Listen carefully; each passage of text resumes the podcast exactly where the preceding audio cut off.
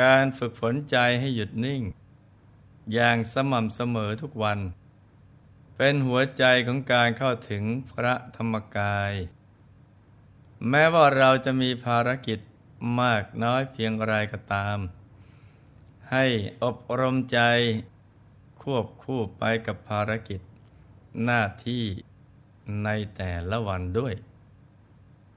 ไม่ว่าจะทำกิจกรรมใดก็ตาม ให้อารมณ์แจ่มใส อย่างหงุดหงิดขุนมัว แม้ทำงานหนัก จะกลับบ้านดึกเดินแค่ไหน สุขภาพร่างกายจะอ่อนล้า ก็ขอให้ปฏิบัติธรรมจะได้ขาด จิตใจของเราจะได้ถูกขัดเกลาให้สะอาดบริสุทธิ์เพิ่มขึ้นทุกวัน แล้วเราก็จะมีพลังใจเพิ่มขึ้น ความเหน็ดเหนื่อยเมื่อยล้าจะหายไป ถ้าทำอย่างนี้ วันเวลาของเราก็จะได้ผ่านไปอย่างมีคุณค่า เราจะไม่พบกับคำว่าเสียใจ เพราะการทุ่มเท ให้กับการเจริญสมาธิภาวนา สุดท้าย เราก็จะได้ความภาคภูมิใจ มีปิติ และธรรมะเป็นรางวัล จบจนวันที่เราละโลก เพราะว่าเราได้เกิดมาเพื่อทำความบริสุทธิ์กาย วาจาใจ ให้เกิดขึ้นกับตัวเองอย่างแท้จริง มีธรรมภาสิทธิที่ปรากฏในคุตกนิกาย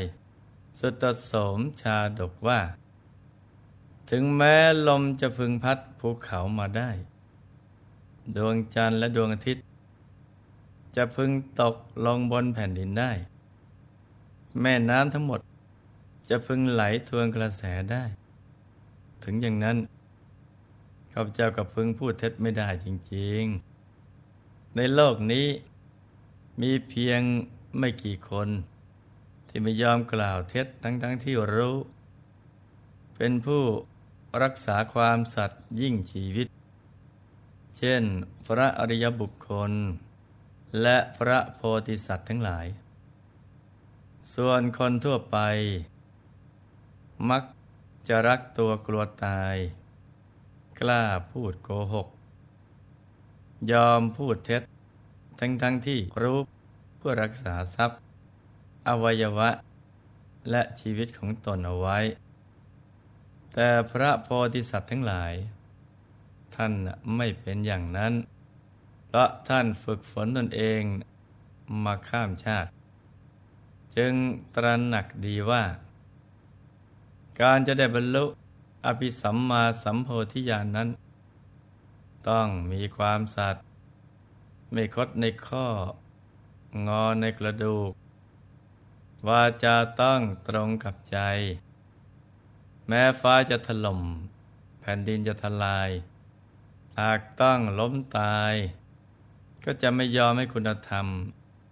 คือความสัตย์สูญเสียไปเด็ดขาด นี่คือคุณธรรมข้อหนึ่งของพระโพธิสัตว์ ที่ลูกๆควรจะได้ศึกษากันเอาไว้ แล้วก็นำไปปฏิบัติให้ได้อย่างท่านนะจ๊ะ ในวันนี้เราคงยังมาติดตาม รับฟังเรื่องจอมโจรบริษัทกันต่อ ซึ่งเมื่อวานนี้ หลวงพ่อได้เล่าถึงว่า จอมโจรบริษัท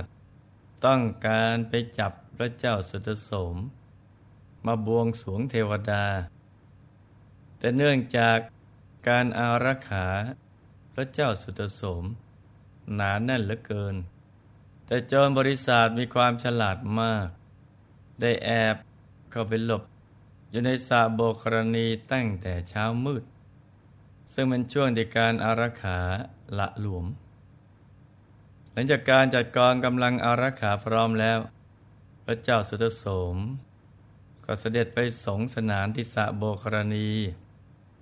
ซึ่งเป็นราชจริยาวัดที่พระองค์จะต้องเสด็จไปสงสนาน ทุกๆสิบห้าคำเมื่อเสด็จไปถึงพทรงเปลื้องเครื่องราชอิสริอาภรณ์ฟอกกายได้จุนสำหรับสนาน และเสด็จลงไปในสะโบกรณี สงสนานอย่างสบายพระไทย จากนั้นก็เสด็จขึ้นทรงพระภูษาซับพระบรกายให้แห้ง ฝ่ายเจ้าพนักงงานได้ทูลกล้าว ถวายพระภูษา ของหอม ดอกไม้ และเครื่องอลังการ ทุกอริยบทของพระเจ้าสุดโสมนั้นอยู่ในสายตาของโจรบริษัทอยู่ตลอดเวลา โจรบริษัทคิดว่า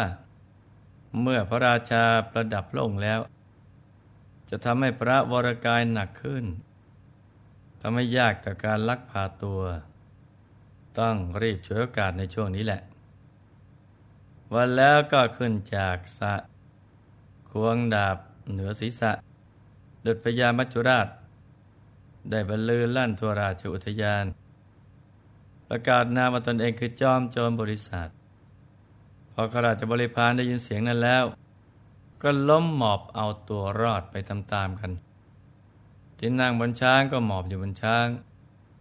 ที่นั่งบนม้าก็หมอบบนม้า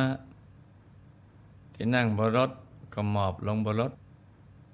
ฝ่ายพลเดินเท้าก็ทิ้งอาวุธ นอนหมอบอยู่บนพื้น ตามปกติ เวลาที่โจรบริษัทจับพระราชาองค์อื่น จะจับพระบาทยกขึ้นห้อยพระเศียรลง จากนั้นก็ใช้ส้นเท้าแตะพระเศียรของพระราชาจนสลบ แต่สำหรับพระโพธิสัตว์นั้น บริษัทได้น้อมตัวเข้าไปยกขึ้นให้นั่งบนบาฝ่ายพระเจ้าสุดโสม แม้จะมีพละกำลังมาก ก็ไม่ทรงคิดโต้ตอบ และไม่ได้หวาดหวั่นต่อมรณภัย เพราะสังเกตเห็นว่า โจรบริษัทให้ความเคารพพระองค์มาก จึงปล่อยให้ทำตามอำเภอใจ โจรบริษัทได้กระโดดข้างกำแพงสูง 18 ศอกเพราะคิดว่า ถ้าหากวิ่งออกทางประตูจะทำให้เสียเวลาเมื่อกระโดดข้างกำแพงแล้ว ก็กระโดดเหยียบบนกระพองพญาช้างซับมัน วิ่งเหยียบหลังม้าด้วยกำลังและความเร็วดุดสายลมประหนึ่งว่ากระโดดเหยียบยอดเขา ที่ตั้งอยู่เรียงรายกันไป ใช้เวลาเพียงพักเดียว ก็ข้ามพ้นกองอารักขาที่มีมาก ถึงสามยอดโดยไม่มีใครสามารถไล่ตามได้ทัน การที่โจมบริษัทมีเดชมากถึงเพียงนี้ เพราะบุญที่ด้บำเพ็ญไว้ในชาติก่อน คือเมื่อครั้งสมัยของพระกัสสปะทศพล ท่านได้เป็นผู้ริเริ่มทำสลากพัดน้ำนมสดแด่ภิกษุสงฆ์จึงทำให้มีกำลังมาก